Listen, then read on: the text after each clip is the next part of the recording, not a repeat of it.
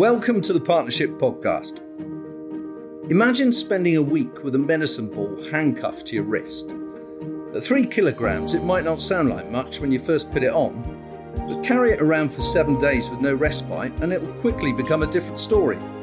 That's what this week's guest has done to raise funds for ABF, the Soldiers Charity, and increase awareness of mental health issues. We'll be talking about how these issues can manifest when you're an independent funeral director, the additional impact that comes from the unique pressures of the job, and the particular difficulties the past few years have introduced. So I'm delighted to welcome Andrew Crymble today from David Crymble and Sons from Belfast. So, Andrew, delighted to see you. And this is a first because you're actually in Bulgaria at the moment, aren't you? What have you been doing? Well, yes. Uh, thank, thank you, Malcolm. First of all, for the introduction. Yeah, I thought I would take a week out here just uh, skiing. A couple of years since I've been skiing, so the old body's finding it hard. So just a bit of respite, um, but I don't think there was much rest, you know. So yeah, that's what I'm at over here at the minute. all right, good man. Well, um, you, you look as if you've had a good time, and you're still in one piece, which is always a good sign. Thank, thank you, Malcolm. I, I, have had a good time, and uh, unfortunately, the trip ends tomorrow, and I'm back to uh, business as usual and family life. You know, so yeah, look, it's that's how it goes. You know. Okay, look, Andrew. Firstly, I know you've been involved in funerals since you were 18, and your dad has been a funeral director for more than 20 years. Can you briefly take us through your own history and also the businesses? Of course, yeah. Well, my name's Andrew Crymble. Um, I'm 40 years of age. Uh, I am a proud father of two children, Alfie and Katie. Um, I've been in the funeral industry since I've been 18 years of age. Uh, I took a brief spell out of the, the funeral sector um, to concentrate on a mechanical background. That's where I what I studied as.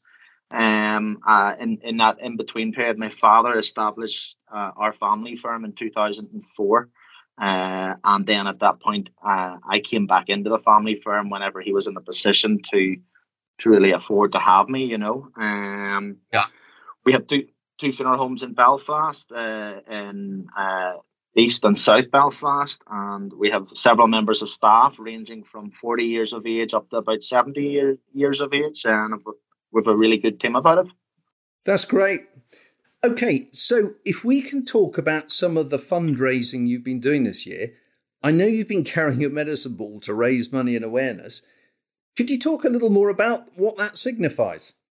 Yeah, so um, I had the privilege of carrying uh, this medicine ball. Uh, it was on the 26th of January to the 3rd of February. I did the challenge. Um, yep. It was for the ABF charity. Um, the charity on its own didn't really ha- mean an, an awful lot to me.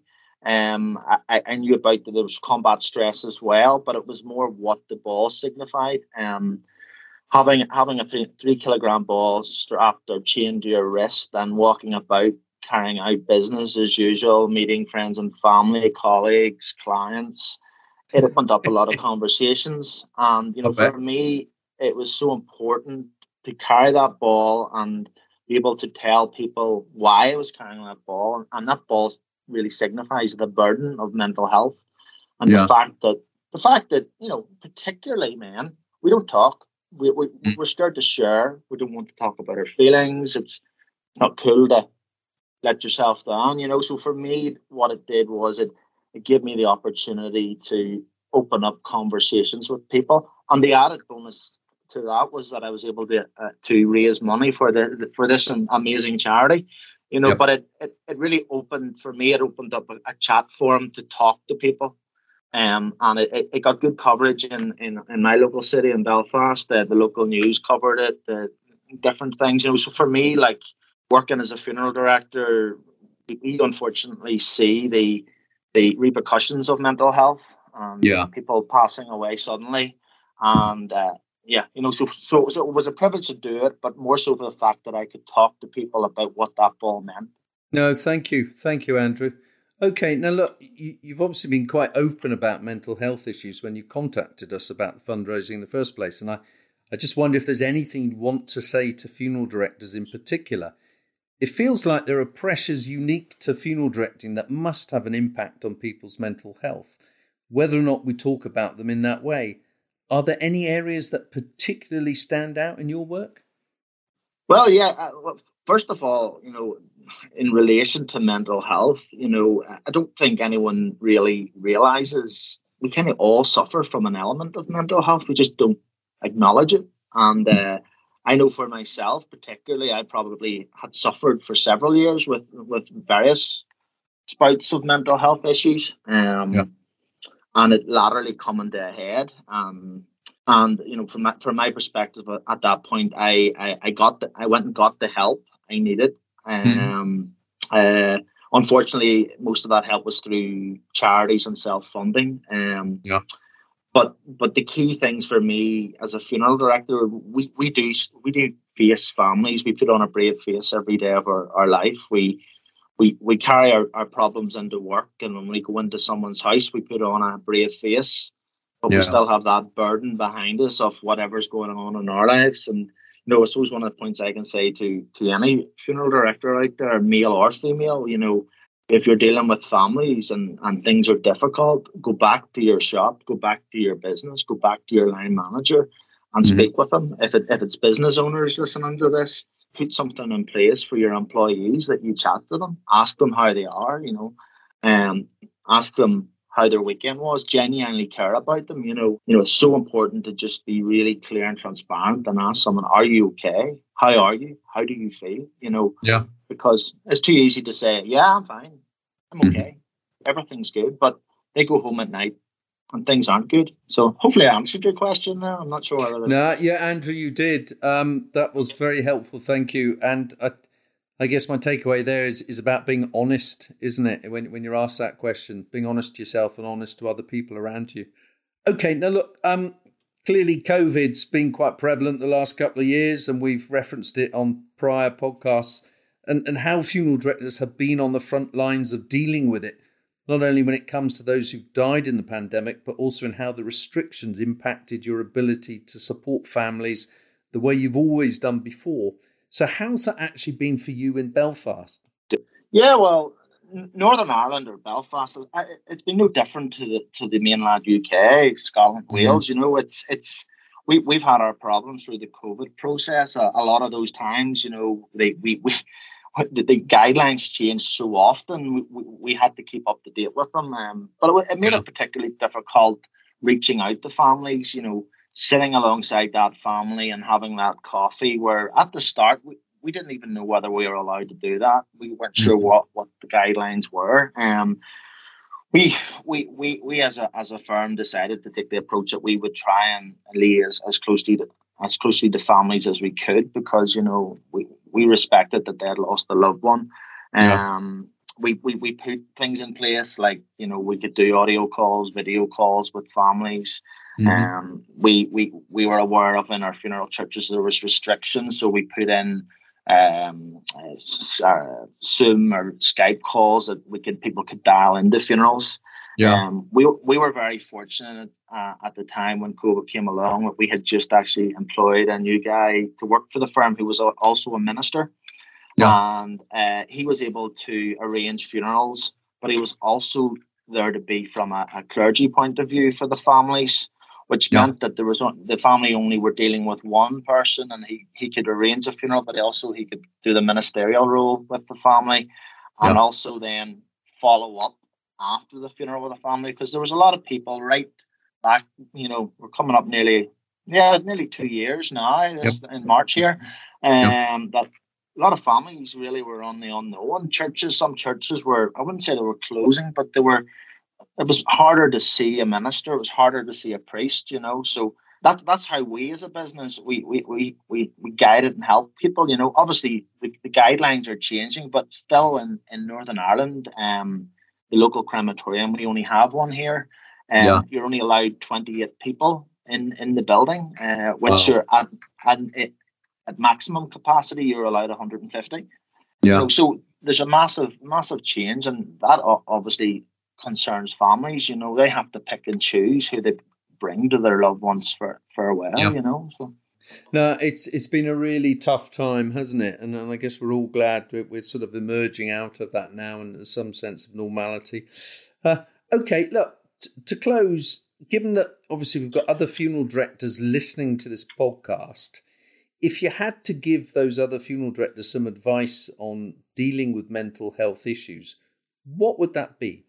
Are there resources you'd recommend, or is there any other advice you'd give them?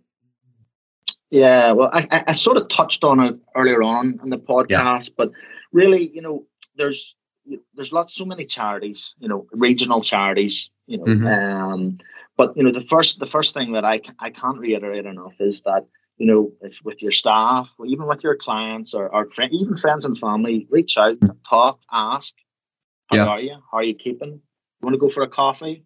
Mm-hmm. A random act of kindness, maybe bring in a meal for a, a, a, a, work colleague who may be single and maybe you don't know what's going on, but you feel there's something going on.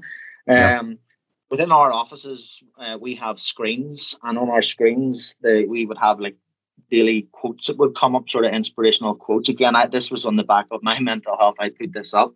Yeah. Um, we have the, the helplines for the local mental health charities. Um, there is amazing clubs. Um, I'm in the middle of currently setting up a club.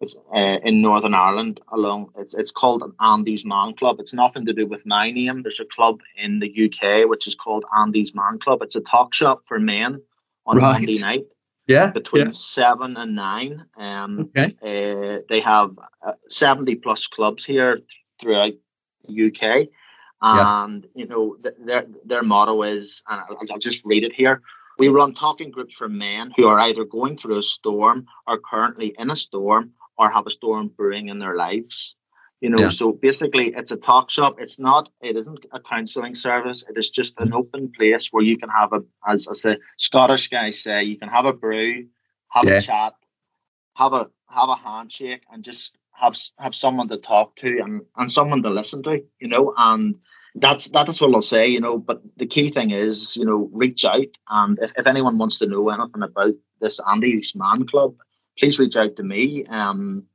there's other charities I know. Whenever I wasn't wasn't well, that I contacted the Samaritans and I spoke with them on many occasions. And amazing yeah. charity, amazing charity.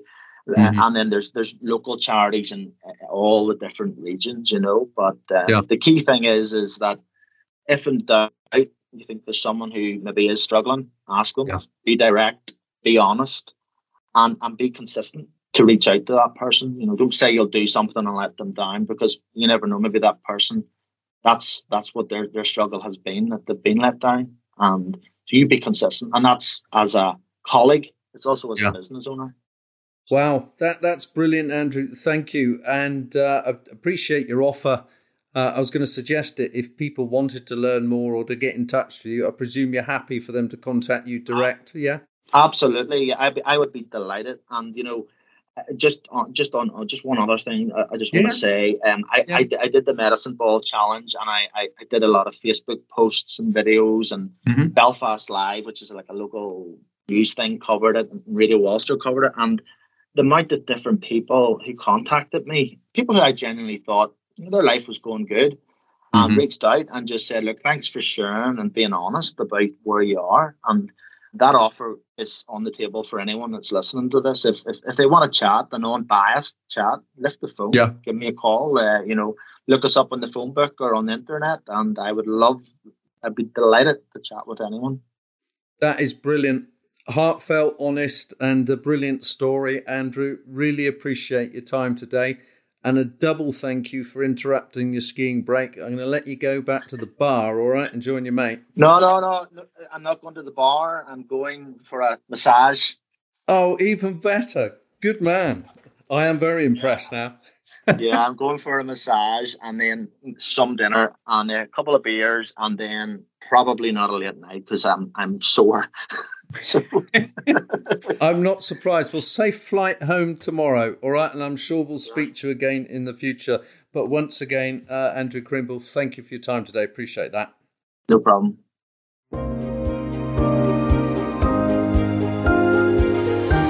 Thank you for listening to the Partnership Podcast.